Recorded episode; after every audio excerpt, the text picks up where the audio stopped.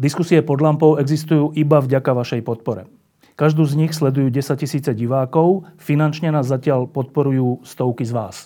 Ak považujete program pod lampou za zmysluplný, pomôže nám už 1 euro za diskusiu. Vopred vám veľmi ďakujeme.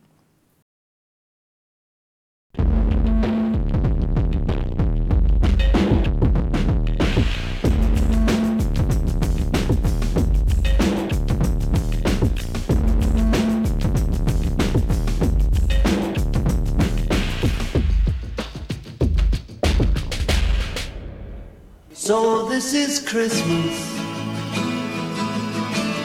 And what have you done? Another year over. And you won't just begun. And so this is Christmas. Tak, uh, Vianoce 2018 Um, my sme posledné lampy, posledné asi 4, venovali tomu, že sme tu pozývali ľudí, ktorí uh, robia, robia niečo veľmi pozitívne, skoro až na úkor vlastného života. Uh, naposledy sme tu mali vedcov, ktorí sa idú vrátiť alebo sa vrátili na Slovensko napriek tomu, že boli vo svetových inštitúciách a, a, a mali oveľa lepšie podmienky než tu. Ale majú taký pocit, že mali by nejakým spôsobom pomôcť tomu, čo sa tu deje, alebo naopak nedieje. A tak sa nám zdá, že na Vianoce, teraz, dva dní pred e, štedrým dňom, alebo tri dní, um, že sme nemohli túto tradíciu prerušiť, tak sme znova zavolali teda hostia, hostku, ktorá, hm, však to sa budem pýtať, ale tak sa mi zdá, že troška na úkor uh, aj vlastnej profesie alebo aj súkromného života sa rozhodla vstúpiť do verejného života na Slovensku. Zuzana Čaputová, dobrý večer, deň. Ďakujem pekne. Tak, Zuzana, Um, začnem hneď teda tým, čo ma najviac zaujíma a potom to troška rozvinieme. My sme sa veľakrát o tom rozprávali, ja som ti veľakrát aj písal, že či to, tak, o tom, že či teda vstúpiť do strany, nevstúpiť a tak. A ja som mal troška takú obavu, že nakoniec povieš, keď zvážiš všetky pre a proti a zistíš, akí ľudia sú tam a inde a, a aké je to komplikované, že povieš, že a to není pre mňa. A prekvapenie pre mňa, vianočné prekvapenie 2018 je, že si pred pár dňami povedala, že áno, idem do toho. Tak čo bol ten rozhodujúci okamih? Mm, ono to vlastne asi bolo rozhodnutie, ktoré postupne zrelo. Lebo ja som sa v minulosti uh, zaoberala teoretickou možnosťou byť súčasťou politiky na základe niektorých ponúk ale vtedy to rozhodovanie bolo ako si jednoduchšie. Ponuka od progresívneho Slovenska, o ktorej som sa rozhodovala v poslednom období, bola zložitejšia práve preto, že bola od progresívneho Slovenska. A teda m, mm, skôr mám pocit, že to vo mne postupne dozrievalo, ale máš pravdu v tom, že, že pamätám si konkrétny okamih alebo moment, kedy sa to ako keby preklopilo. Súvisí to s tým, že ja som v posledných mesiacoch uh, robila iba advokáciu, alebo iba v zmysle teda, že som uh, ju nerobila v kontexte ako predtým neziskovky via Juris, ale uh, venovala som sa iba mojim klientom, uh, čo bola veľmi dôležitá a dobrá skúsenosť a ďalej ako advokátka pokračujem ale bola to aj skúsenosť o tom, že sa vlastne v rámci svojej profesie venujem jednotlivým prípadom a, a výkon tej profesie a právna pomoc v rámci tých jednotlivých kauz má svoje limity presne na tú danú kauzu, na ten daný príbeh, že sa podarí ho v lepšom prípade vyhrať a pomôcť. Ale zase sa tie ozvu z iného konca Slovenska s niečím veľmi podobným, e, kde sa náraža na ten istý právny problém alebo aplikačný problém. A, a uvedomila som si, že vlastne v podstate sa snažím pomáhať v jednotlivých kolieskách veľkého súkolia e, s malou možnosťou ovplyvniť súkolie samotné. A do tohto pocitu e, prišlo také ako zo pár udalostí. Jednou z nich bol, e, ja som to už spomínala v nejakom rozhovore, film Mečiar, taká scéna, kde, kde sedia aktéri 89. A, vlastne konštatujú tú skutočnosť, že oni do toho vtedy nešli a, a prenechali um, rozhodovanie a výkon verejnej moci iným, a iným v zmysle uh, Mečiarovi a, a Mečiarizmu, o tom bol ten film.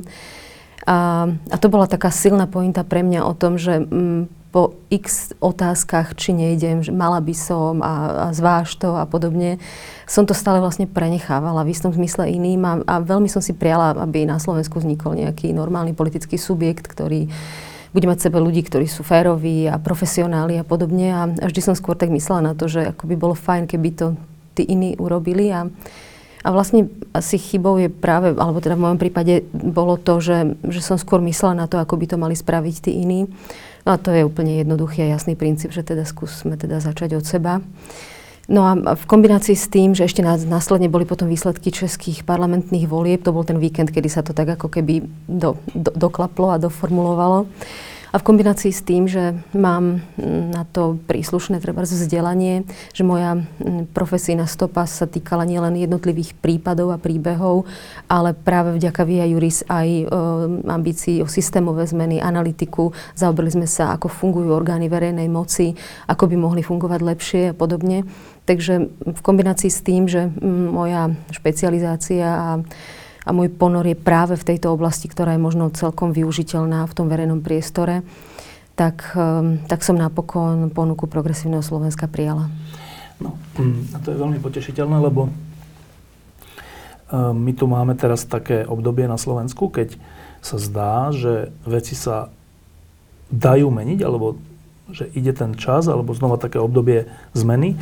A to nie len kvôli župným voľbám a všelijakým prieskumom verejnej mienky a preferenciám politických strán, ale, ale vzniká aj taká atmosféra, že ako keby už, že už bolo dosť tohto, čo tu teraz je a treba niečo nové. Ale súčasne skeptici hovoria, že na jednej strane je táto atmosféra aj objednávka, ale že tá ponuka není. Že není dostatok takýchto zaujímavých ľudí, alebo ľudí s nejakou skúsenosťou, alebo s nejakým menom, alebo s, nejakým, proste, nejakou váhou, ktorí by do toho šli. Tak pre mňa je úplne potešiteľné, že ty, si, ty do toho ideš, to je výborné. No a teraz sa dostaňme k tomu, že k tomu tvojmu príbehu vlastne, ktorý vyvrcholil, alebo zatiaľ vyvrcholí v tomto, že keď sa niekto v roku 2018 rozhodne, dostane nejakú ponuku a rozhodne sa, že ide do politiky, chce hm, zviesť volebný súboj, chce byť na kandidátke a možno potom aj v nejakej výkonnej pozícii, aby tu menil veci na Slovensku, to má nejaké predpoklady. Tak skúsme teraz rozpliesť tento, tento hm, spletenec, že čo k tomu viedlo? Tak ja si ťa pamätám úplne na začiatku vlastne z Pezinskej skládky to bolo v roku... Koľko, kedy to začalo? 2007 to začalo byť v médiách, ale začalo to v 99. roku. 99. Tak to je, že, že skoro 20 rokov, 18 rokov. Um, ty si bola právnička? Áno. Už vtedy advokátka? Nie. Tak ako to začalo? Uh, začalo to tým, že ja som vlastne už počas štúdia na právnickej fakulte vlastne celých 5 rokov pracovala v samozpráve na Mestskom úrade.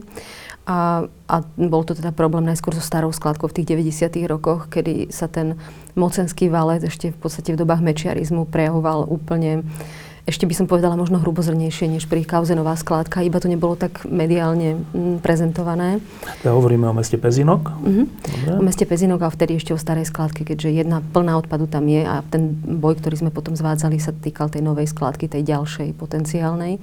Takže vlastne bola som na Mestskom úrade, som pracovala mala som veľmi blízko cez porady a kolegov mm, k informáciám, ktoré sa týkali toho nezmyselného boja o, o, o starú skládku, respektíve jej prevádzkovanie. Čiže to je že 99, teda to je prvý nejaký dotyk s nejakým verejným pôsobením v tom zmysle, že nielen si robím svoju prácu, ale že ide o širší celok, o mesto, o, o životné prostredie a tak. Potom prišiel ten ostrý zápas, taký ten ten, čo už sme všetci sledovali, o tzv. pezinskú skládku, tí, čo nevedia, e, nejakí ľudia si tam vybavili stavebné povolenia a všeličo asi aj protizákonne. Stavebný úrad s nimi kooperoval a všelijaké iné inštitúcie štátne a mestské, ktoré s nimi kooperovať tým spôsobom nemali. A zo pár ľudí sa tomu vzoprelo a vtedy sa zdalo, že to, je, že to bude márny boj, lebo moc mala v rukách celú moc. A to až po okresnú úroveň. Napriek tomu sa to po veľa, veľa rokoch podarilo minimálne zastaviť. Uh, iba kratučko, že ako sa také niečo mohlo podariť, keď celá moc bola v iných rukách? No, pre mňa je to stále tak trochu na úrovni zázraku. Um, A strašne z toho teším samozrejme, lebo podarilo sa na teraz zachrániť to mesto od ďalšieho veľkého nezmyslu, ktoré ohrozuje zdravie ľudí. A vlastne tie povolenia na skladku sú zrušené obe, čiže toto je aktuálny stav bod nula. A ja, ja si myslím, že sa to podarilo, uh, akože jednoznačne mám pocit, že vďaka záujmu ľudí. Že jedna vec bola my ako iniciatíva a druhá vec bola, že tisícky pezinčanov opakovane.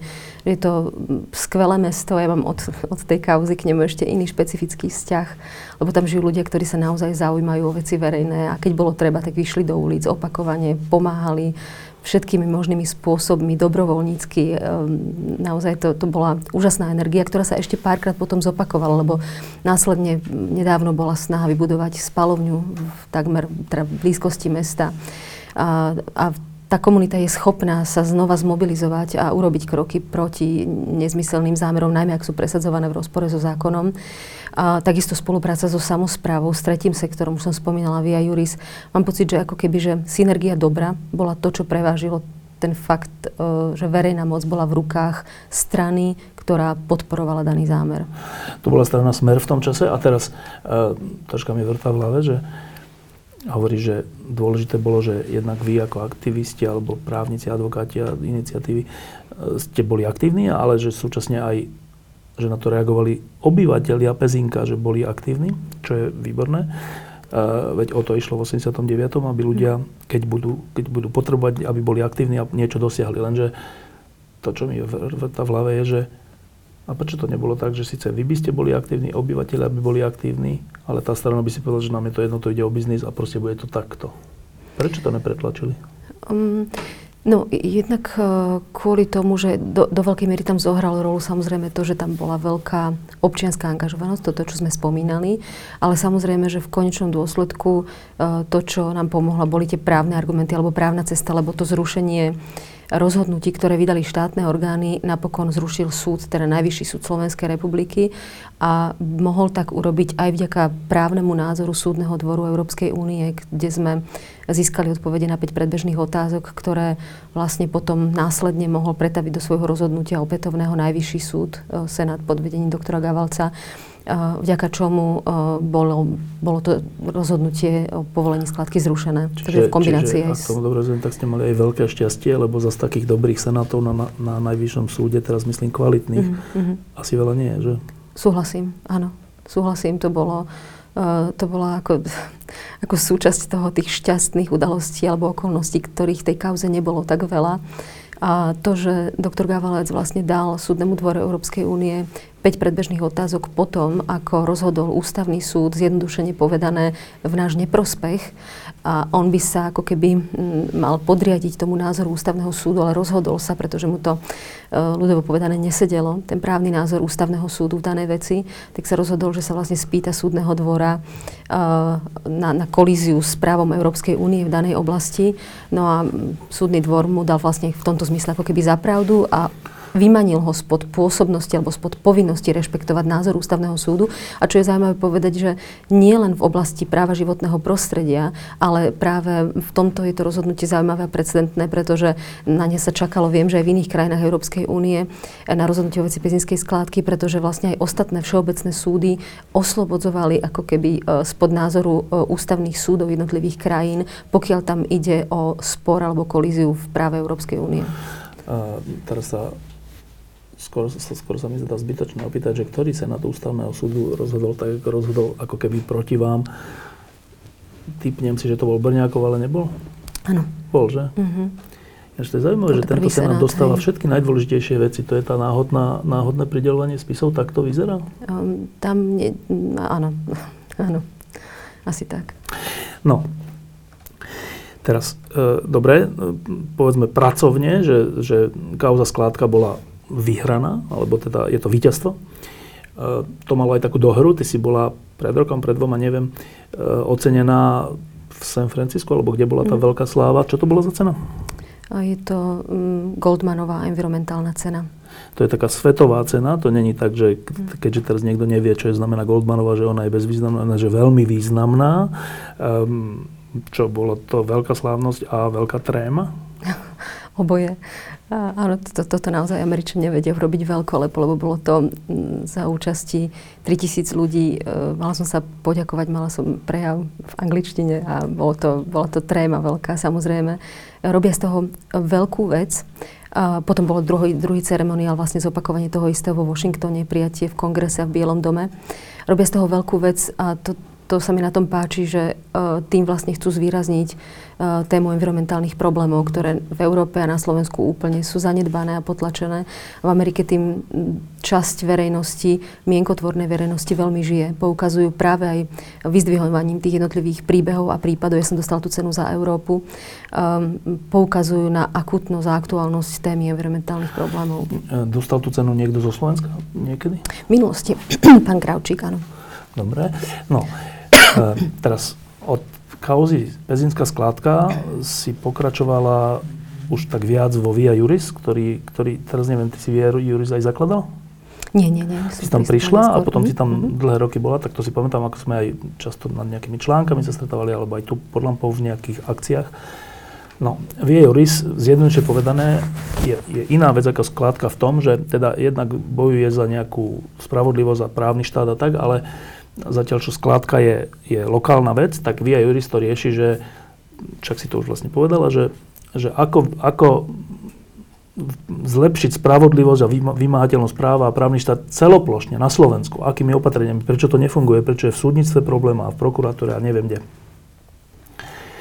No a v tom období, keď si bola vo Vie Juris, tak sme mali vždy taký spor medzi e, tebou a um, mnou a takým chalanom vždy zabudnem, čo robil na americkej ambasáde. A, Pavel Žilinčík? Áno, Pavel Žilinčíkom, s sme sa teraz nedávno stretli. A teraz on je troška taký spre, skôr negatívny, lebo má všelijaké skúsenosti zo súdnej rady. A ten spor bol v tom, že ja som vždy hovoril, že ale to vy tu navrhujete nejaké opatrenia a tak, ale však tá moc ide svojim životom, že to je vlastne zbytočné a to sa vlastne zhoršuje tá vec, že vy síce tu niečo pripravujete, ale v skutočnosti však pozrite sa, koho kam nominujú a jak to dopadáva. A vy ste hovorili, že nie, že zlepšuje sa to. Pomaly, ťažko, ale zlepšie. To bolo asi pred troma rokmi, štyrmi. Um, kto mal pravdu? Ja mám pocit, že, že tak ako, sa, ako dejiny ľudstva sa, sú vlastne také opakujúce sa cykly, uh, snáď na špirále a nemotanie sa v kruhu, občas progres, občas regres, tak mám pocit, že to sedí aj na slovenské súdnictvo. Ale keď sa na to pozriem z odstupu možno 15 rokov, tak mám pocit, že tam ten progres jednoznačne je. Ja si myslím, že áno, súhlasím s tým, že občas sa udejú veci, ktoré znamenajú ako keby mierne krok späť alebo motanie sa na mieste, ale celkovo veci, ktoré sme riešili pred pár rokmi, ako boli šikanozne disciplinárne konania voči sudcom, ktorí otvorene hovorili o pomeroch justícii, toto sú veci, ktoré sú, chvála Bohu, podľa môjho názoru dnes už minulosťou. Faktom je, že ako keby tam zostávala istá názorová vrstva, ktorá od tohoto vnímania nezávislosti súdnej moci nemá ďaleko. Uh, ale celkovo je to už niečo, čo je nepriateľné a nepripustné. Ja mám pocit, že aj tá atmosféra, nálada, veľa vecí sa naozaj zmenilo k dobrému aj uh, v legislatívnej oblasti, čo sa týka napríklad výberových procesov a podobne. Um, čo sa týka transparentnosti fungovania súdnej moci, fungovania súdnej rady, zverejňovanie zvukových záznamov, transparentnosť výberových procesov napríklad a podobne. Uh, a, takže myslím, že naozaj to ide veľmi pomaly, ale ja si myslím, že k lepšiemu. My sme tu mali v tých najťažších obdobiach ešte za mečiarizmu e, veľkú skupinu sudcov, ktorí e, vytvorili to združenie Uh, ako sa volá? Za otvorenú justíciu. Ale ešte tuším predtým. A ešte predtým, to, to bolo Združenie sudcov Slovenska ako stavovská organizácia. Uh, kde boli takí ľudia, ktorí som si fakt vážil aj za to, čo robili, aj za to, že to bolo vtedy nie tak ľahké robiť a bolo to aj pod nejakým nebezpečím a tak. A, a dnes, prešlo veľa rokov odvtedy, a dnes, a pokiaľ ma teda informácie neklamú, tak to združenie je v rukách úplne opačnej skupiny ľudí a vôbec, že v tom súdnictve ako keby tí progresívni, tí, ktorí akože vtedy boli takí, že tak poďme to zmeniť a sú preč. Či už dobrovoľne, že úplne odišli zo súdnictva ako bradáč, mm. alebo sú takí, že ticho, alebo rezignovaní, alebo tak. To je skôr môj pohľad. Nie je to tak? Mm-hmm. Je aj toto pravda, ale súčasne platí aj to, že členmi súdnej rady je aj doktorka Bertotiova napríklad, donedávna e, doktor Čírč, e, je tam doktor Čimo um, a sudcovia, ktorí, a mnohí ďalší, teraz hovoríme o ľuďoch, ktorí ktorých bolo vidieť v súvislosti s tým, že komunikovali verejne a do médií. Samozrejme, že v súdnictve je aj kopec ľudí, ktorí takto nie je vidno a sú kvalitní, sú rozumní, sú hodnotovo ukotvení a robia dobrú robotu. Nie je ich žiaľ vidno. Žiaľ, to, čo je vidno a to, čo kričí, sú videoblogy a, a iné komentáre iba niektorých predstaviteľov justície, ktorí nerobia dobrú službu, respektíve dehonestujú justíciu. Ehm, no, zase ešte jedna vec k tomu, že ehm, v tej súdnej rade, však ten Palo Žilinčík je, myslím, člen súdnej mm-hmm. rady, tak on mi hovoril tie skúsenosti, ktoré nebudem teraz hovoriť, ale to nie sú dobré skúsenosti so zložením tej súdnej rady a s jej nejakým zmýšľaním väčšinovým, ktoré sa pretavujú do toho, koho potom oni nominujú do nejakých disciplinárnych senátov mm-hmm. a mhm. takých. A teda, čo mi tam on hovoril niektoré mená, tak to, to mi rozum zostával stáť. Tak Súdna rada je dôležitý orgán e, súdnictva alebo súdov, mm-hmm. tak ak tam napriek všetkému, napriek tomu, že sa tam dostali nejakí dobrí ľudia vďaka tomu, že to je nominácia prezidenta, prezidenta mm-hmm. že to není nominácia samotných súdcov, že tí samotní súdcovia si tam nedávajú tých najlepších. Mne to stále hovorí o tom, že či sa nepozeráme na ten stav súdnictva troška príliš optimisticky.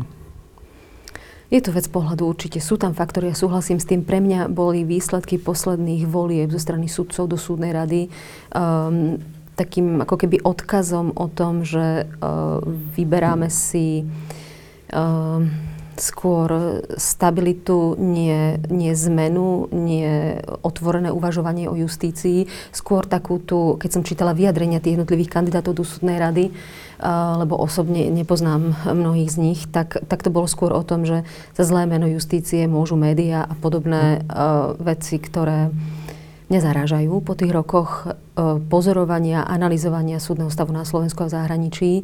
Uh, to mi príde neskutočne spiatočnícky pohľad, pretože uh, ak si toto budú sudcovia opakovať, tak sa nepohneme ani o milimeter. Faktom je, že mnohí z nich, mnohí z, teraz som to veľmi zjednodušila do jedného aspektu, jedného názoru, áno, je to zjednodušujúce, ale myslím, že zase dostatočne reprezentatívne o rozmýšľaní o súdnej moci a o vlastnej zodpovednosti za výkon tej súdnej moci. Uh, toto, toto sa mi zdá byť veľmi nebezpečné, lebo samozrejme, že za obraz justície do veľkej miery uh, alebo v tej masívnej miere zodpovedajú sudcovia samotní. No ešte jedna vec e, k súdnictvu alebo k súdom.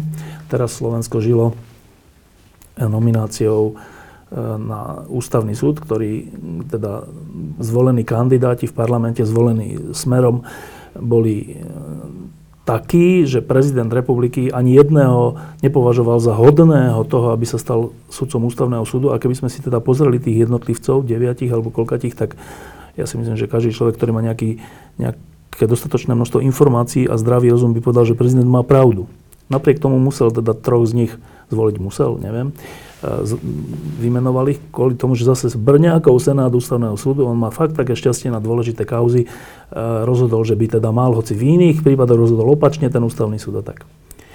No a zase, že pred verejnosťou, že čo to je pred verejnosťou, že ústavný súd je najvyšší, akože z hľadiska súdov alebo ľudí, právnikov, je to najvyššia ambícia všade vo svete, že keď je niekto ústavný súdca, tak to je už taký, že to už je také merítko, to už je taký niekto, kto, kto, kto nielenže reprezentuje ostatných sudcov, on, to, to už je taký, kto udáva aj nejaký smer alebo trend a je to človek, ktorý má všeobecnú vážnosť. A teraz my tu na Slovensku dotlačíme prezidenta, aby zvolil Lašákovú, ktorá je že politička v parlamente, ale to by, to by mne až tak neprekážalo ale politička poslušného typu. To nie je tá, ktorá tam vedie nejaké spory alebo niečo, ale ktorá povie, že takto hlasujte alebo takto hlasujte. Potom je tam Mamojka, takisto zvolený za ústavného sudcu, ktorý je známy tým, že bol na tej fakulte, či čo to bolo v Sládkovičove, ktorá je neslávne známa príjimačkami, spôsobom udelovania titulov a tak. Tak ak takýchto ľudí si tu my na Slovensku dáme na ústavný súd, to sú tí, tí naj, tak to tiež niečo hovorí o, stave nejakého právneho vedomia a stave súdnictva v skutočnosti na Slovensku, aj politiky, ale aj súdnictva, nie? Mm-hmm. Nepochybne áno, aj keď e, teda maslo na hlave v tomto prípade určite nemal prezident, ktorý, to treba povedať, že vytrvalo sa bránil tomu, aby dostal, e, respektíve aby musel vyberať z toho roky zdoroval, no. Presne tak, takže e, áno, napokon teda urobil toto rozhodnutie, ktoré, čo znamenalo vlastne rešpektovanie rozhodnutia ústavného súdu je to, mm, ako si povedal vlastne, je to do veľkej miery signál Treba povedať ešte jednu vec. Slovenské súdnictvo dlhodobo vykazuje najvyššiu mieru nedôvery uh, v rámci krajín Európskej únie. Uh, v poslednom období sa to trošičku zlepšilo a ja vždy pripomínam to v súvislosti s profesijnou etikou a s etickými kódexami. Myšlienku, ktorá veľmi dobre podľa mňa vystihuje, že čo to vlastne znamená, že ľudia neveria súdom, že to nie je len len ako keby nejaká známka nepopularity, ale ono je to obrovský problém z hľadiska ohrozenia nezávislosti súdnej moci, pretože tam sa vytvára taký ako keby predpoklad, že keď neverím súdom, mám tendenciu si ich kupovať, teda myslím občania všeobecne. Čiže že vlastne ináč tým, nevyhrám. Ináč nevyhrám a vlastne sa tým vytvára ako keby v istom zmysle tlak na tú súdnu moc e, a objednávka na korupčné správanie a podobne. Čiže nedôvera je, je závažný faktor a element a myslím si, že tento proces, mne teda osobne vadí aj ten, ten faktor samotný, že niekto sa kvalifikuje na základe toho, že je politik v parlamente na sudcu ústavného súdu. Um, to je obrovský signál uh, opäť na posilnenie nedôvery. Signál je to aj o tom, že vládna moc si chce posilniť, respektíve chce si poistiť tú pozíciu na ústavnom súde svojimi ľuďmi pretože tam sa rozhodujú a lámu veľmi závažné veci na ústavnom súde. Takže ja si myslím, že toto, je, toto bolo naozaj veľmi zlý bod do veľmi náročného procesu znovu navrátenia alebo budovania dôvery verejnosti v súdnu moc. A teda tí sudcovia sú tam na 12 rokov. Mm-hmm. No, dobre, však na budúci rok nás čaká voľba ďalších deviatich. E, a to znamená, že a to bude na ďalších 12 rokov. Takže e, Uvidíme, ako to dopadne. V tom zmysle, že teraz sa tak objavujú také, také špekulácie, že no dobre, tak troch teda prezident v tomto ustúpil, no tak teraz hádam, tá, tá vládna moc ustúpi v tom, že z tých, tých deviatich už nebude, nebude takýchto kandidátov tam nominovať, ale nejakých normálnejších, renomovanejších. Ja si myslím, že je to úplne vylúčené, že tam bude presne takýchto nominovať a že to tak dopadne, že znova bude prezident pred tlakom, že deviatich nehodných tam dať. Uh, to sa ťa opýtam za chvíľku, že čo sa s tým vôbec dá urobiť, nielen s tým ústavným súdom, ale vôbec s touto krajinou v tomto zmysle. Ale ešte, jeden, ešte jedna oblasť, o ktorej sme sa tu viackrát v Lampe rozprávali, a to je ten únos štátu. A pod únosom štátu nemyslím nejakú frázu únos štátu, ale to, že mm, zjednodušene sa dá povedať, že nedomôžeš sa tu spravodlivosti, pokiaľ nemáš známosti, alebo ty nie si vysoko postavený. Respektíve, keď si vysoko postavený, postavený tak ti spravodlivosť nehrozí. Dá sa to veľmi ľahko, ľahko vystopovať, ako to funguje. Keď je nejaký problém, najprv to môže zastaviť polícia pod dozorom prokurátora a prokurátor, potom to môže zastaviť súd na prvom stupni, na druhom, na treťom, najvyšší súd, nakoniec ústavný súd. Tých poistiek je tak veľa, tých poistiek je tak veľa pre, pre e, ľudí, ktorí porušujú zákony na najvyšších miestach moci, že prakticky ani jeden neprepadne tým sitom za posledné roky sa to naozaj tak ukazuje. Akože prepadnú takí, ktorí sú že nejakí slotoví pomáhači, ale slota nie. E, tomu sa hovorí unesený štát, ak tomu dobre rozumiem, že štát je v rukách zo pár ľudí, ktorí si rozhodujú o svojej spravodlivosti a o, o osudoch iných. No. A teraz, toto je, sú, toto, je, toto je súčasnosť. To nie je, že to bolo za mečiarizmu niekedy a už sme to prekonali. To je teraz, my sme uprostred tohto obdobia. Um, v tomto e, ty vidíš nejaké, nejakú iskierku zmeny alebo nádeje, že sa toto podarí prekonať? Ešte by som doplnila alebo rozšírila tú definíciu únosu štátu. Nie je to pojem, ktorý sme si vymysleli na Slovensku, ale vlastne to znamená, že tá verejná moc nie je vykonávaná tými, ktorým bola vo voľbách odovzdaná, teda politikmi, ale v podstate ako keby uh, ľuďmi v pozadí, čiže nejakou oligarchickou skupinou napríklad alebo jednotlivcami. Um, no, je to podľa mňa obrovský problém a on, tá tendencia ako keby kúp, kúpiť si moc a mať ju vo svojom područí, akúkoľvek teraz moc, či to je výkonná, zákonodárna alebo súdna, je, je obrovská a je to, je to otázka toho, že um, ako sa konštitujú jednak politické strany a keď politické strany vznikajú s tým, že už v DNA majú Ehm, záväzky voči oligarchom, tak potom je to už vlna, na ktorej sa vezú a keď sa dostanú vysoko a, a podielajú sa masívne na výkone verejnej moci, tak to už je, to už je problém, ktorý, ktorý spolu s tým ide. Samozrejme, že sa dá regulovať, robiť opatrenia systémové v zmysle uh, zmien na prokuratúre, polícii, o, obmedzovať politický vplyv výkonnej moci na vedenie prokuratúry, na políciu a nezávislosť inšpekcie, všetky tieto inštitúty, ktoré sú určite zmysluplné a dobré. Ale vlastne stále tam zostáva to, zostáva to ako keby na ochote tej vládnej moci limitovať samú seba a pustiť pustiť v zmysle ako keby k slobodnému výkonu právomoci orgány, ktoré majú robiť to, že ich budú stíhať a vyvodzovať voči nim zodpovednosť. Uh, je úplne na mieste otázka, či je to vôbec možné pri, pri, takomto, pri takejto zostave, ak uh, v, naozaj v, v rodnom liste niektorých strán je podozrenie z toho, že majú preto byť, za, že preto vznikli a že majú byť v podstate skoro takmer obchodnými spoločnosťami uh, nejakých ekonomických skupín tak je ťažké očakávať, možno aj by urobili na oko niektoré opatrenia, ale zdá sa zatiaľ, že síce v legislatívnom pláne na tento rok bola aj rekonštrukcia prokuratúry, alebo respektíve niektoré opatrenia, evidentne k ničomu takému nedošlo, zrejme sa na prokuratúru úplne siahať nemá a nemôže.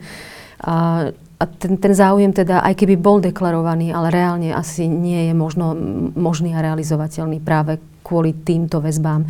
A dostávame sa vlastne k tomu, prečo, čo súviselo aj s môjim rozhodovaním, um, že možno musí prísť niekto, kto má nepopísaný list a najmä, a to je naozaj akože celkom slušné zadanie, uh, nespadne do tohoto istého, do tejto istej priepasti nevyhnutnosti zohnať zdroje na existenciu politického hnutia, ale zároveň závislosti um, a, a vďaky, vďačnosti a prísľubov voči donorom.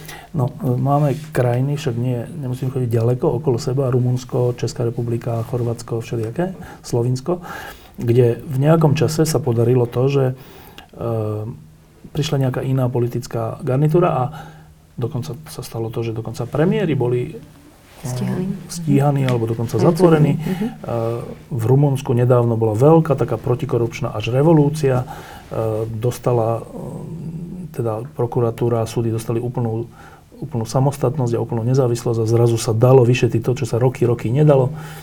Iná vec je, že potom si voliči zvolili tých istých, čo predtým boli tí korupční, ale to je už iný problém. Ale teda, že tá cesta na Slovensku do budúcnosti, že ty uvidíš ako, ako tú Rumunsku, že, že proste príde iná garnitúra cez voľby a stane sa taká tá revolúcia v tom zmysle nezávislosti súdov, nezávislosti prokuratúry, nor, normálnych ľudí v rozhodujúcich pozíciách a tak. Alebo sa v tomto budeme tak troška ešte plahočiť veľa, veľa rokov? Um, ja by som sa asi vyhla slovu revolúcia v mojom, v mojom videní budúcnosti.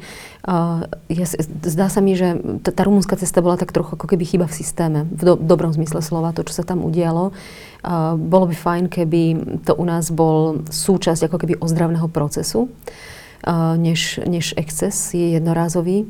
A myslím si, že je šanca, pokiaľ nové politické subjekty alebo existujúce opozičné subjekty v spolupráci dokážu uh, osloviť verejnosť natoľko, že získajú väčšinu, väčšinu a, a budú môcť uh, robiť kroky, ktoré mnohé z nich budú zásadné alebo by mali byť zásadné to je určite veľmi dôležité, ale je to iba časť e, riešenia problému, lebo druhá časť riešenia problému podľa mňa nespočíva iba v nastavení systémových opatrení jednotlivých inštitúcií a ich e, vymanenie spod nutnosti posluchnúť e, pokyny ale v mentalite ľudí. A tu nemám ilúziu v tom, že, že, že politici a ľudia, ktorí idú do výkonu verejnej služby, sú nejak iní než, než celá populácia Slovenska. Uh, takže to je tak ako keby uh, ruka v ruke práca v tom, že uh, ak sa zmení naše nastavenie, uvažovanie o tom, že či keď vykonávam verejnú službu, či som tam, či tam mám nejaké poslanie a teda musím dodržiavať pravidlá, najskôr ja až potom mám pozerať na tých ostatných, alebo naopak ten princíp, ktorý si ešte ťaháme z totality, že najskôr pre seba a potom pozerám na ostatných, to, toto je práca na dlho. Ale ja si myslím, že naozaj to, čo je problém, je, že súčasné pôsobenie alebo politické vedenie je demotivujúce vo vzťahu k ľuďom, kedy, kedy vidia, že tým hore, keď hoci si ako keby zdá sa, že nakradnú veľa, tak im nič nehrozí. Tu sa vyvodzuje zodpovednosť za, za drobné veci, čo je samozrejme na mieste. ale pôsobí to naozaj demotivujúco. Je to veľký tlak na tých ľudí, ktorí obrazne povedané majú na základné životné potreby a ešte, ešte im nikto ide po krku za drobnejšie veci a tí tým hore sa nič nestane.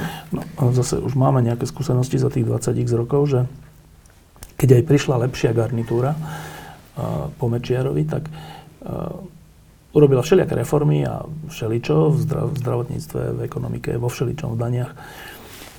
Čo sa týka toho, že pustiť z rúk vplyv na, na, na silové orgány alebo na, na spravodlivosť, na súdy, na prokuratúru, to neurobil nikto v zásade. Ehm, ten monokratický systém prokuratúry je tu stále. Hoci však už tu boli aj také, aj také garnitúry, tie, ktorí to kritizovali, ale nezmenili to. Oni hovoria, že nemohli, lebo nejaká časť tej koalície nechcela, ale proste výsledok je, že sa to nezmenilo.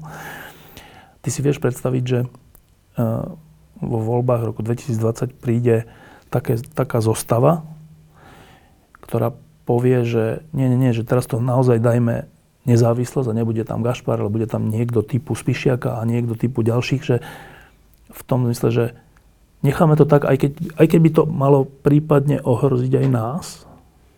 No, ak by som nebola o tomto presvedčená, tak, um, tak si zvolím jednoduchšiu cestu svojej profesionálnej sebarealizácie, než vstup do politiky. Inak mi to nedáva vôbec zmysel. Ako, tu ide naozaj o to, že uh, skôr oslobodiť e, orgány, ktoré majú fungovať e, samostatne.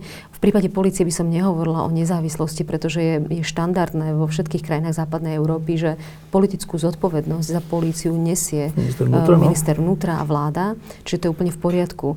Ale z hľadiska uh, takej tej výraznej podriadenosti, už aj z hľadiska systémového nastavenia policie, že to je vlastne, policia neprezidentuje odbor na ministerstve vnútra, neexistuje ako samostatná entita, tak uh, to mám pocit, že naozaj to, to je ten základ, to základné rozhodnutie, že či vnímaš tú politiku ako spôsob uh, čo najefektívnejšieho, najferovejšieho, najspravodlivejšieho riadenia štátu, ale potom uh, so všetkými dôsledkami, ktoré sa musia týkať aj teba samého, ak urobíš chybu.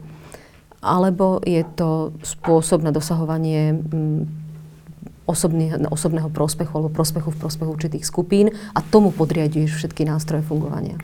Ešte jedna taká zákruta, ktorá je nebezpečná. Ehm, opakuje sa to vo viacerých krajinách, asi, to, asi na tom niečo bude.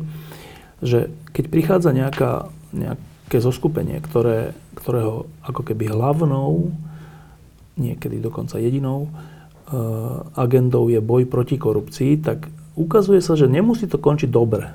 Mm-hmm. Ten príklad Česka je taký, až taký skoro že tragikomický, že že tam rôzne iniciatívy, protikorupčné, dobré iniciatívy, sa spojili vtedy, keď bolo ODS a, a tak, to boli tak Motrovská strana vtedy, ktorá bola úplne prelezená korupciou a aj s opozičnou zmluvou z ČSSD a so všetkým, tak tieto iniciatívy, tretí niečo ako via Juriza, všelijaké iné, e, sa spojili, že nie, my musíme, aj boli tam všelijakí miliardári a všelikto, musíme proti tomu bojovať. A oni vlastne veľmi pomohli Babišovi mm-hmm. ktorý aj ich predtým podporoval, že však to je správne a tak. Výsledkom je, že tam majú väčší konflikt záujmov vo vláde a teraz už ako predsedu vlády, než dovtedy. Mm-hmm. Že troška hrozí, že, že keď sme iba proti korupcii, tak sa to zvrhne. A teraz, keď sa pozeráš na to zoskupenie, na tú alternatívu na Slovensku, ktorá je v, rámci existujúcich opozičných strán a vznikajúcich a, a ešte ďalších, nehrozí toto? No to, čo ma oslovuje práve na PSK, na Progresívnom Slovensku, je práve to, že vnímanie korupcie je, je jeden z následkov, ktorému čelíme. A keby sme sa sústredili iba na boj s následkami, tak nám unikne veľa dôležitých príčin toho súčasného stavu. Takže to, prečo sa vlastne tak poctivo a dlhodobo venujeme, najskôr to bola vízia, teda pohľad do, do budúcna, cieľa, kam by sme chceli Slovensko posunúť.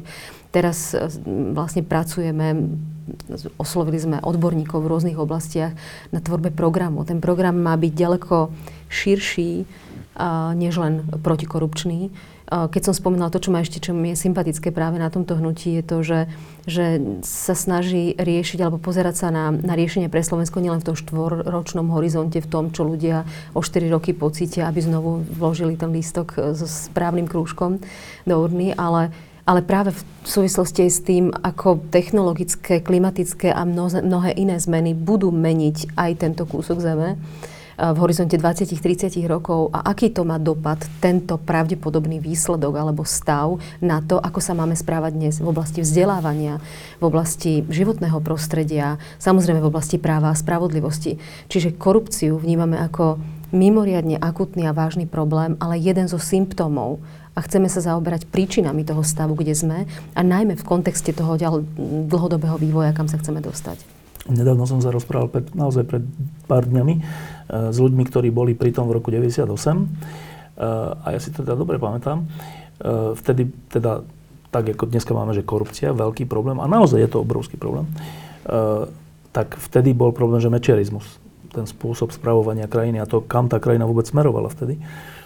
A tiež hrozilo, že keď budeme len všetci proti Mečiarovi, ale nič, nič iné neponúkneme, no tak to ne, ne, nemôže dopadnúť dobre. Lenže vtedy to naozaj tak bolo, že pred tým rokom 90, 85, 6, 7 Vznikali všelijaké pracovné skupiny, opozícia sa stretávala, vznikali všelijaké pracovné skupiny o jednotlivých rezortoch a o tom, že čo by sa malo v tam urobiť a tam. E, niečo sa z toho zrealizovalo, niečo nie, ale bolo tu to uvažovanie a aj, tak, aj ten osobnostný potenciál, že bolo veľa zaujímavých ľudí, ktorí sa okolo toho točilo.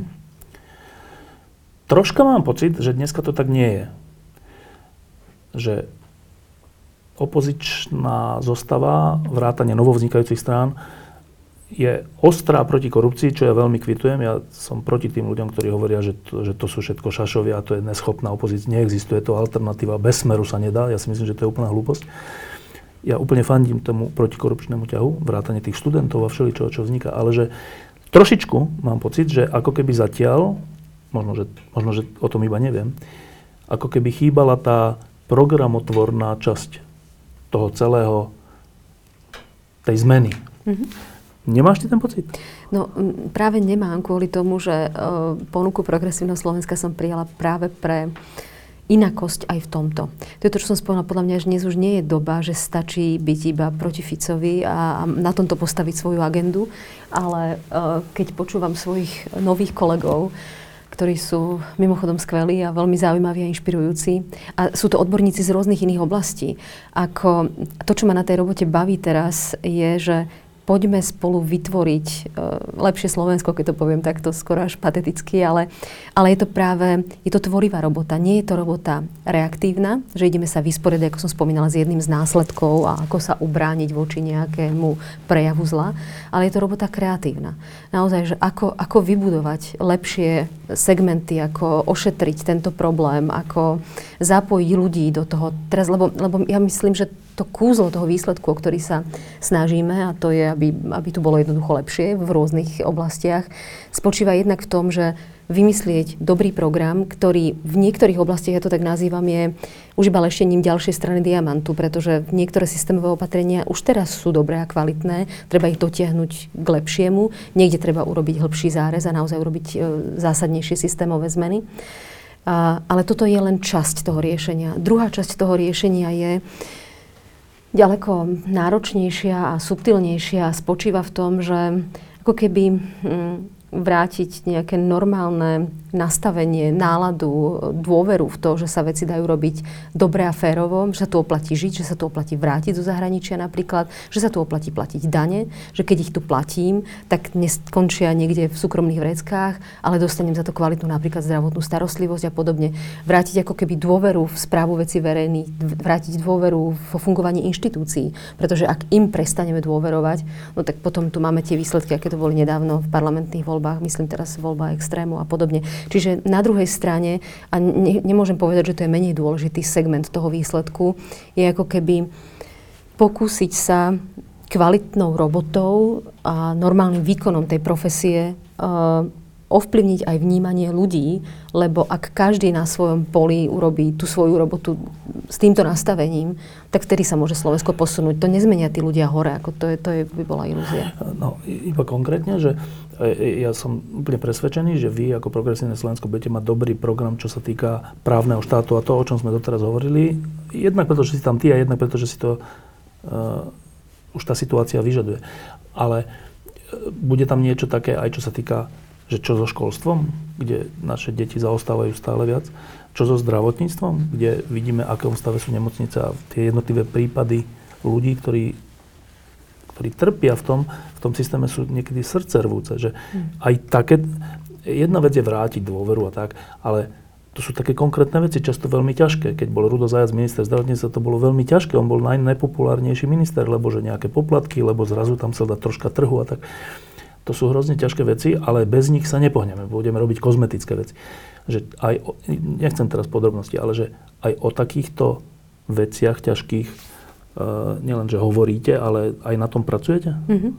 Áno, to keď som spomínala, že uh, vytvorenie pracovných skupín a tvorba programu, tak sa týkala presne týchto oblastí. Školstvo a zdravotníctvo sú veľmi vysoko v prioritách, ale takisto aj oblasť životného prostredia, ktorú teda opäť by som chcela, budem participovať aj v rámci tejto pracovnej skupiny, ktorá je tak ako keby zaznávanou popoluškou, ako keby nedôležitou témou a z hľadiska tej dlhodobejšej stratégie a budúcnosti Slovenska nesmierne dôležitou témou. Takže áno, všetky oblasti života, ktoré sú dôležité pri riadení štátu, uh, na všetky sa pozeráme a od odborníci z jednotlivých oblastí, ktorí sú ochotní nám pomáhať, participujú na tvorbe toho programu. No, teraz troška osobne, že na Slovensku prežíva jednak nechuť uh, sa nejako verejne angažovať. To sú často také vzopetia a potom sa všetci stiahnu do ulity a roky potom iba nadávajú. Uh, a jednak prežíva, asi to je dané ešte stále tým komunizmom, uh, prežíva nechuť byť súčasťou strany. Keď som ti teraz pred, pred týmto vysielaním povedal, že, že či už si teda zvyk, či si, si už zvykáš na to, že si súčasťou strany, tak si sám povedal, že strany to znie tak čudne. No lenže si. Mm-hmm. Um, je to nuda? Vôbec nie. Straník? Myslím, tá, tá, ten aspekt. Aha. Nie, ja som skôr myslela, my, my sa voláme, že hnutie si hovoríme, alebo presne strana vo mne, to je ešte, že komunistická no. strana, taký, taký nános z minulosti. Ale áno, pre, je to presne tak, že sama sa pristihuje pri tom, ako pomaly a postupne prekonávam ten predsudok z toho, že sa, že sa stávam súčasťou politického života. Lebo... A jak, čo je to za predsudok? Že čo? No to je, to je ako to, čo má asi každý, že jednak, že, že politika to je, že bahno, to je, hej, že tam proste, tam idú ľudia iba s krivými motívmi ktorí sa zrejme nevedia uživiť inou prácou. Teraz hovorím naozaj také tie, také tie no, no. skratky, ktoré zrejme, zrejme prevládajú. Potom si stačí pustiť kúsok záznamu z rokovania Národnej rady a, a to, je, to je presne ono. Je tá úroveň, štandard komunikácie, Uh, ako ja mám pocit, že to není normálna robota, hej? že tu sa niekde maká na Slovensku v tých jednotlivých profesiách a, a potom tam je nejaký ako keby súboj názorov a egg. Ktoré tak nikam nevedú, lebo ktoré tak nikam úplne nevedú. iní ľudia. A tak, no. Trebárs, hej, alebo sa tam proste vybijajú na osobných sporoch. Toto mi príde, že, že toto je... Uh, že do tohto idem? Že do tohto idem. No. že do tohto idem. No, to, toto, som, toto som si v sebe riešila asi úplne najdlhšie. A nie len ja. To je evidentne, že ľudia, keď majú prekročiť tento, tento prach, tak to je, to je, to je ten veľký otáznik. A, no a potom, potom iba nastúpilo to uvedomenie, že však tak vlastne OK, tak ako každú inú profesiu, aj túto profesiu robia ľudia. Čiže ja budem jeden z možno z x e, faktorov, ktorý to snáď budeme vedieť ovplyvniť k inej kvalite.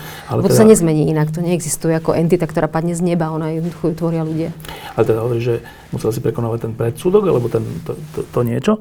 Ale už samotná tá práca v tom, teraz to poviem, že v politickej strane alebo hnutí, to je jedno, už tá samotná strana, tá je rovnako zaujímavá ako byť lekárom alebo advokátom alebo hocičo?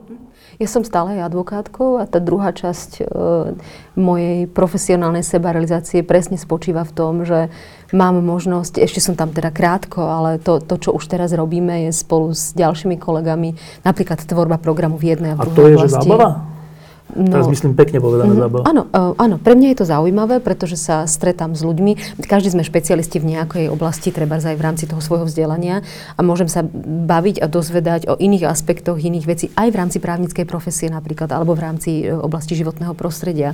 A z tohoto tvoriť niečo, čo môže posunúť krajinu dopredu. No ale nevyhnutnou súčasťou toho budú potom stretnutia s občanmi, mítingy a tak. To znie mm-hmm. tak pekne. My všetci hovoríme, že politici sa majú viac stretávať s ľuďmi. Mm. No lenže kto to skúsil, a my ako novinári často sme to skúsili v zmysle, že chodíme na všetky diskusie a debaty a teraz to máš tak, že si na nejakej diskusii e, a o dve hodiny si vo vedľajšej škole alebo v vedľajšom meste a hovoríš tie isté vety. Táto politická práca so sebou nesie potom aj takú je to také opakovanie, hrozí z toho troška taká strojenosť a troška taká formálnosť. A je to nevyhnutné v tom, keď to musíš robiť denne, denne, denne. Um, To sa nehrozíš? Ale hej, ale úprimne áno, lebo že teraz na začiatku, keď, keď boli rozhovory o tom, prečo som vstúpila do politiky, tak, tak sa človek pristihuje pri tom, že sa tak trochu recykluje a opakuje. No. A, a, ale, a to sa nedá vyhnúť tomu. Nedá sa si tomu vyhnúť a kolegovia ma presvedčajú, že to, to prvé nečítali všetci a že to druhý... To je a pravda, tak ďalej, to je pravda, to hovorila. Presne to tak, isté. presne tak. Tento pocit je taký veľmi, veľmi zvláštny. Ale a, to, čo, a trošku v tomto malý linky tréning, samozrejme v x krát menšom, bol v rámci Via Juris, že či tá mediálna práca, ktorá je súčasťou tej politickej práce, uh, ja ju vnímam, ja som sa tak pre seba nazvala, že je to ako loď. Že pre mňa je to iba ako prostriedok k tomu, že um, to hlavné je, že poďme spolu uvažovať o tom, ako urobiť veci lepšie, um, ako to vymyslieť, ako to doviesť do praxe. A OK, prostriedok k tomu v demokracii je, je politika, je byť súčasťou politického subjektu, je komunikovať s ľuďmi, uchádzať sa o legitimitu. Samozrejme, pri tom všetkom sa nepoprieť. To je veľmi dôležité. Hľadať a ustať tú hranicu, aby človek nemal pocit, že už tuto som za hranicou niečoho, čo mne ešte prípada ako... Nemyslím, no, to, už, to už si teda, tam, tam toho sa nechcem ani len tomu len priblížiť, než dotknúť. Uh, takže áno, t- a pokiaľ je to znesiteľná miera, že síce opakuješ uh, vety, ktoré si už povedal, ale je to súčasť m, toho, aby si prekomunikoval nejaké posolstvo, tak toto je pre mňa znesiteľná miera. Ešte jedna je tam jeden taký, taký aspekt byť súčasťou verejného života v zmysle politiky, ale nie len politiky, je, že musíš neustále verejne vystupovať. A to máme aj my novinári a teda ja mám na to takú, taký pohľad, že nie je to úplne prirodzené človeku, že nie je prirodzené byť takto pred kamerami furt. Nie je prirodzené, že nám tu svietia teraz tieto, tieto svetla do očí. Nie je prirodzené mať ten pocit, že teraz to tisíce ľudí pozerajú, tak teraz záleží na tom, ako sa tak, či sa, proste na všetkom. Že vlastne uh, je tam taký veľký tlak uh, na nejakú identitu vlastnú, že aby si ju nestratil, ale keď chceš dobre niečo povedať v televízii, musíš hovoriť troška ináč, než keď si doma a musíš aj ináč vyzerať a proste tak. Že tento, tento aspekt verejného vystupovania, a tréma je toho iba maličká súčasť, ale to celé, ktoré často potom končí v takej nejakej pretvárke alebo v nejakom takom, že človek je iný, než je naozaj. Um, s tým sa ako pasuješ? Neviem, zatiaľ je to v miere, ktorá do mňa nezasahuje spôsobom, že by ma deformovala alebo formovala nejak in, inak, než som ja sama. Že by som strácala svoju prirodzenosť. Tak ako sa rozprávam teraz s tebou pri zapnutých kamerách, tak možno by som si malinko dávala menší pozor na správne uložené slova, ale, ale vlastne hovorila by som presne to isté a správala by som sa rovnako. Uh, som, som na to sama zvedavá. Ja, ja, to, čo som povedala na začiatku, keď som sa rozhodovala, jediné, čo som si uvedomovala, že OK, toto bude zaujímavá cesta, ale to, čo je najdôležitejšie, to bolo moje také súkromné pomenovanie, nestratiť seba. A to má tisíc odleskov. Aj vrátanie tohoto, čo hovoríš. Čo sa týka zjednodušenia vyjadrovania, a, ktoré je toho súčasťou, a ako my právnici, tým, že sa musíme veľa vecí učiť na spomeň ešte počas štúdia, tak, um, tak máme tendenciu sa vyjadrovať zložito. Je, je to súčasť toho, toho profesijného jazyka. Ale ja si myslím, že úlohou politika, ja som si to trošku mohla natrénovať, keď sme komunikovali s verejnosťou počas kauzy e, Pezinská skládka. A to bola obrovská skúsenosť. Ja si myslím, že to je zodpovednosť každého človeka, ktorý sa prihovára verejnosti, či už v jednotlivej kauze, alebo ako politik e, byť zrozumiteľný. Ako dať si tú prácu a námahu, e, to, to je súčasť toho, tej profesie alebo toho poslania, ktoré vtedy ten človek jednoducho robí. Uh, lebo však je to pre ľudí, takže to je, to je úplne samozrejme. Takže toto, um, a to nie je teraz, že podlezieš nejakú látku odbornosti, stále môžeš byť presný, ale ja si to tak ľudovo hovorím, že aby tomu rozobila aj moja mama, teda človek, ktorý je inteligentný ale, a má záujem o veci verejné, právnik, ale no. není právnik, hej, takže to, toto mi príde úplne v poriadku. Ešte budeš čeliť tomu, že uh, nejakým očakávaniam. Uh-huh. Um, my keď chodíme na hokej, tak máme očakávania od toho najlepšieho strelca, že dá zase gól. A to je, potom sa o tom píše, že bol na ňo vytvorený veľký tlak. Mm-hmm. A oni niekedy potom prestanú dávať góly kvôli tomu. A, a v politike je to podobne, že e, v tom nezdravom zmysle je to tak, že, že vodca, že ľudia dávajú svoje všetky chyby, aj, aj úspechy do rúk niekoho a zodpovednosť tiež do rúk niekoho. To je ten, ten, ten nezdravý. Ale aj v tom zdravom prípade je to tak, že teraz napríklad je od teba celkom veľké očakávanie. Keď ste mali tú prvú tlačovku, kde teba uviedli, e, Mišo Truban a Ivo, e, tak, tak oni povedali niečo také, dobre si to pamätám, že, že to je pre nich najlepšia správa roka. Ja som si hneď hovoril, no fú, teraz dobrý tlak na ňu vytvárajú, lebo to znamená, že da, teraz sa tu komunikuje, že, že Zuzana Čaputová vstúpila do progresívneho Slovenska, keďže oni hovoria lídry, že to je najlepšia správa roka. Zrejme to teda bude veľký prínos k úspechu progresívneho Slovenska, čiže sa to nakoniec musí prejaviť nejakými percentami toho progresívneho Slovenska. No a keď nebudú, keď budú raz pomalšie, tak to bude na teba ten tlak potom, že počkaj, tak som vlastne nepomohla. Tak vlastne, vlastne je to jedno, či tam som alebo nie. No a to je tak vo voľbách a potom je to v programoch, keď budete robiť nejaké, keď bude úspešný, zase to bude, že a teraz tá Čaputová zmení ten právny štát. Je, že stále bude taký ten tlak, ktorý teraz nemáš. Mm-hmm. To zvažuješ? Vieš čo, uvedomujem si to za posledné dni, lebo veľa ľudí mi písalo alebo prejavilo mm, priazeň v súvislosti s tým rozhodnutím a určite je veľká skupina ľudí, ktorí si to nemyslia, ale tí mi to neprišli zatiaľ povedať. A v tomto zmysle je to, um, uvedomila som si, ani nie, že tlak, ale skôr, skôr takú, že zodpovednosť, hej, že ti ľudia dôverujú a dúfajú, že teda budeš súčasťou niečoho fajn. Uh, takže zodpovednosť tam je. A uvedomujem si to, ale priznám sa, že aspoň zatiaľ. Vieš, celé je to také, že ja, v konečnom dôsledku človek nevie odhadnúť presne, do čoho ide, aké má aspekty byť súčasťou uh, toho, toho kolotoča, do ktorého sa zrejme chystáme. To uvidíme až tam. Ale um, ja to celkom zámerne uh, chcem neriešiť. V zmysle, chcem sa venovať tomu, prečo som tam, hej, robiť tú robotu, pre ktorú som tam, uh, komunikovať veci, ktoré komunikovať uh, je potrebné.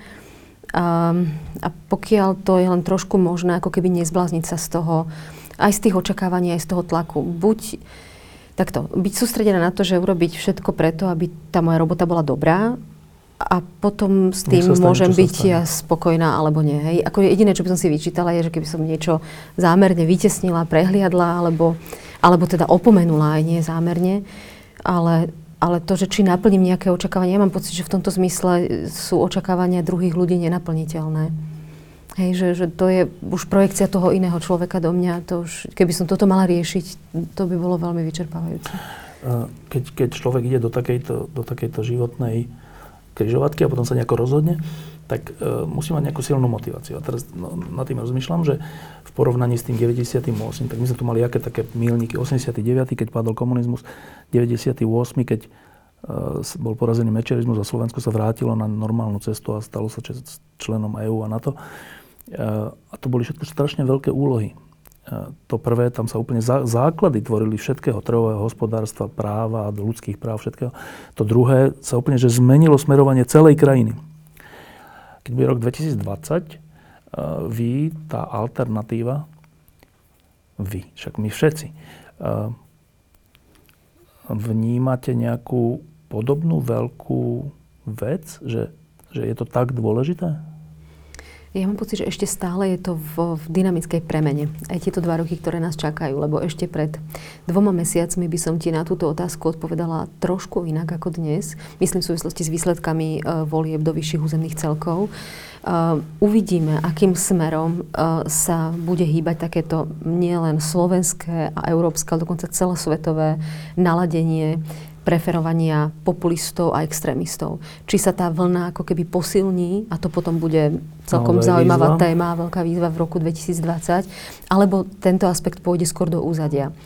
Kiež by išiel do úzadia a mohli sme sa zaoberať tým, čo, čo nenavrátiteľne alebo neodvratne ide a to sú veci, ktoré súvisia e, s globálnymi zmenami, či už v oblasti životného prostredia, rozvoja technológií, čo má dopad na zamestnanosť a charakter profesí, ktoré sa udržia, ktoré naopak zaniknú, čo má veľké ekonomické dopady, pretože ak ľudia nebudú môcť pracovať a tak ďalej, pretože to nahradia nové technológie a podobne, to má veľa dôležitých súvislostí z toho dlhodobého hľadiska, na ktoré sa treba, na ktoré treba krajinu pripraviť.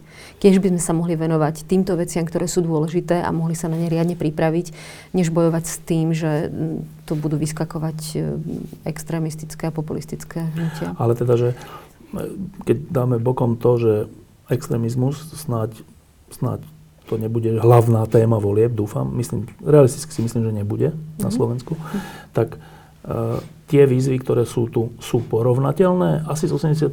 nie, lebo to bola naozaj, takže to sa raz za 100 rokov stane takáto zmena. Uh-huh. Ale je to porovnateľné so sporom o charakter štátu počas Mečera? Porovnateľné podľa mňa v tej podstate a pointe, keď sa bavíme o tom, že, že tu hm, štát ovládla skupina ľudí, samozrejme ďaleko hrubozrnejšími metódami a prepojením na uh, organizovaný zločin a podobne. Dnes sa nebavíme o tejto kvalite a o tejto hrubozrnosti, ale voľby 2020 budú podľa mňa o tom, že si ľudia budú vyberať buď z niečoho, čo tu máme doposiaľ, kde je nekonečná a nevyšetriteľná podozrenie z prepojenia na korupciu a zneužívanie moci, zneužívanie právomoci alebo um, si vyberú inú alternatívu. Novú alternatívu. A to je porovnateľná výzva? V tom charaktere uh, si myslím, že porovnateľná. No, teraz sú Vianoce 2018, koniec roka. A ty si si načasovala toto svoje rozhodnutie tesne pred Vianocami. Asi neviem, či zámerne, asi to tak vyplynulo. Skôr vyplynulo. No. Um, bolo to tvoje najdôležitejšie rozhodnutie roka 2018? V profesijnej oblasti nepochybne, určite áno. Ale zároveň ako... Mm, môj život bol v tom 2017 roku veľmi bohatý a pestrý a dobrý. Takže je to jedna z udalostí. Nevnímam ju ako to najdôležitejšie, najdominantnejšie. Ja som hovoril 2018, 2017. 17, 2017. Mm-hmm. Že, mm, teda ne, nebolo to, nebola to určujúca udalosť tvojho života v tomto roku. Uh, ja dúfam, že budem zrozumiteľná, ale rozlišujem vo svojom živote alebo vôbec v živote človeka ako keby rovinu príbehov a rovinu, ktorá je taká ako keby hlbšia a esenciálna. Tá sa snažím, aby, dos, aby, aby zostávala zachovaná, nedotknutá a pevná, aby bola ako keby zdrojom sily a inšpirácie pre tú rovinu príbehov. V tej rovine príbehov hrám rôzne role a fungujem v rôznych kontextoch. A ja som robila rozhodnutie v rovine príbehu a svojej role, že z advokátky sa postupne teda stávam členkou politického hnutia a, a budem pôsobiť v rámci neho, čo je vždy, ako všetko v rovine príbehov, dočasná rola.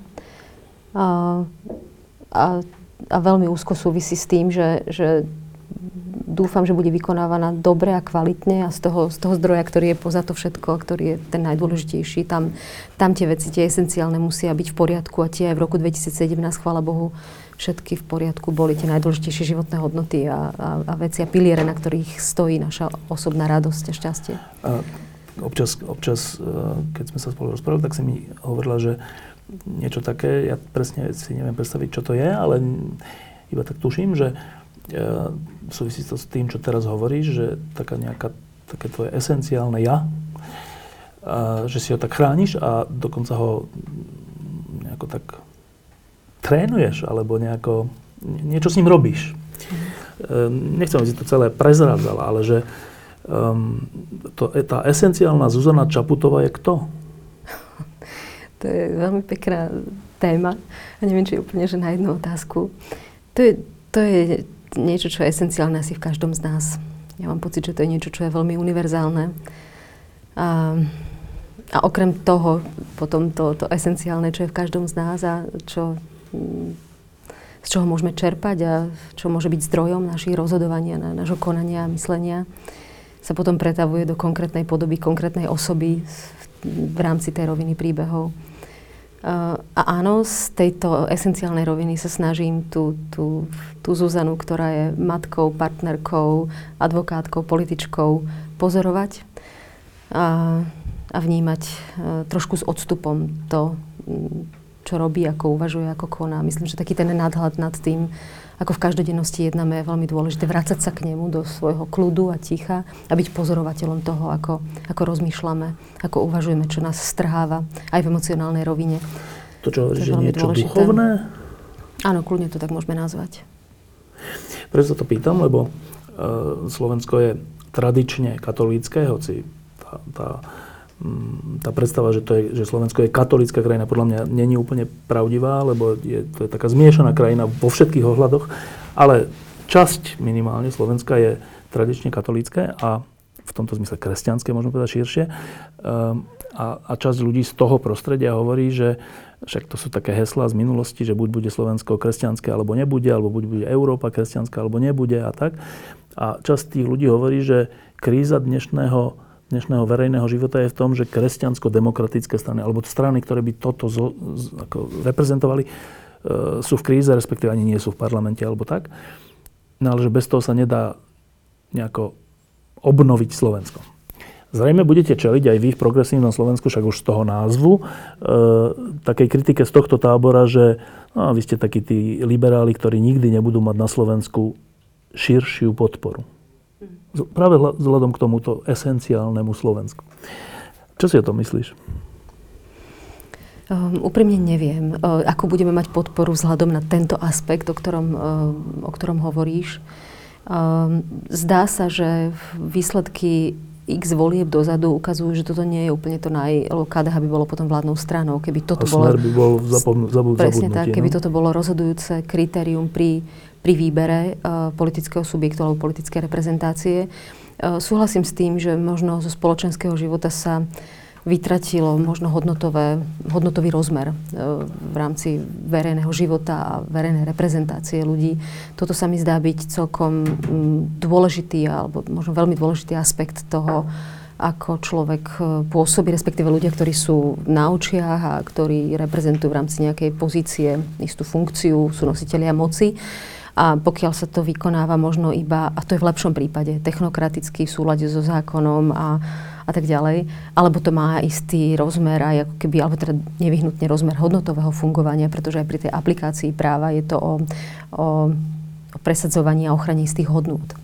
Uh, tak si myslím, že toto je niečo, čo by uh, verejnému životu a politike mohlo zásadným spôsobom pomôcť. Mala si dobrý rok? Mala. Mala som dobrý rok, bol výnimočný v tom, že som strávila jeho čas aj s dcerami v, v, na štúdiách na univerzite v zahraničí. Takže to bol rok takého, že odstupu od Slovenska trojmesačného a, a kontaktu s novými ľuďmi, trošku žitie v inej kultúre, čo bolo mimochodom veľmi inšpirujúce v mnohých aspektoch. Takže v tomto bol ten rok taký trochu mimoriadný. A, a bol to dobrý rok, lebo v, na konci sa teším na ten ďalší, takže bol dobrý. No a to som sa chcel opýtať, že ty sa na ten rok ďalší, ktorý už bude naozaj definovaný takým škaredým slovom, že politickou prácou, a hoci ono, keď sa to rozmenie na drobné, je to tá istá tvorivá práca ako hoci aká iná, ale dobre, že ty sa na to fakt, že tešíš? Toto slovo si použila? No, ja som taký trochu nevylečiteľný optimista. Áno, áno, teším. Ako fakt je, že môjim životom takým tým úplne, že v základe hýbu to, že či sú moji blízky zdraví a, a či máme kde žiť a či sú dôležití ľudia v mojom živote v pohode a či mám s nimi dobré vzťahy. Toto sa mi zdá byť úplne, že keď táto báza je v poriadku, tak potom dej sa čo dej a všetko ostatné je riešiteľné a dá sa to.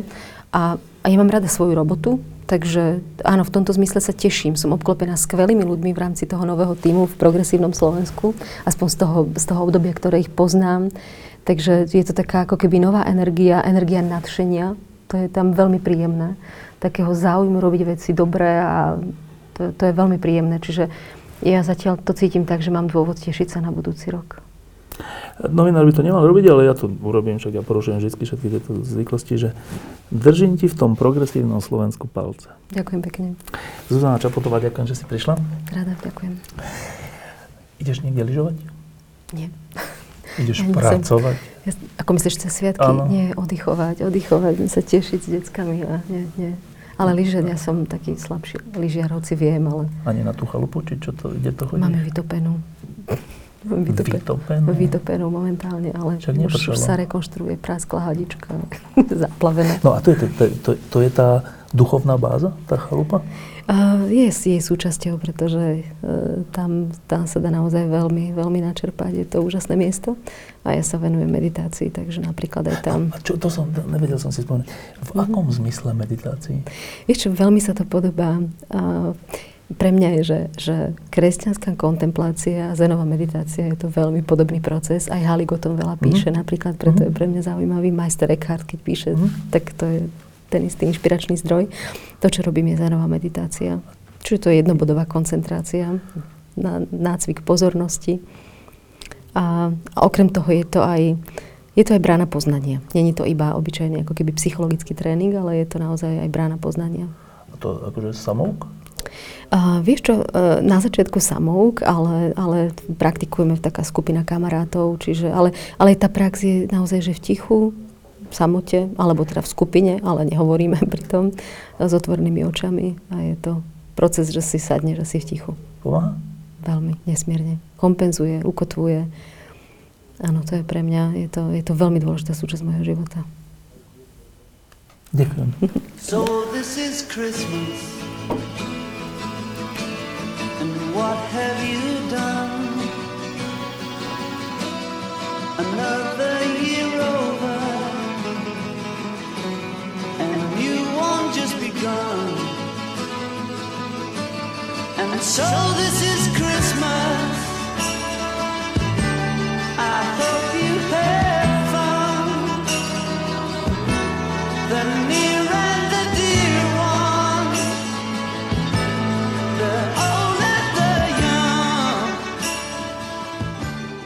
Diskusie pod lampou existujú iba vďaka vašej podpore.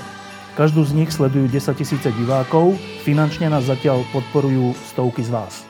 Ak považujete program pod lampou za zmysluplný, pomôže nám už 1 euro za diskusiu. Vopred vám veľmi ďakujeme.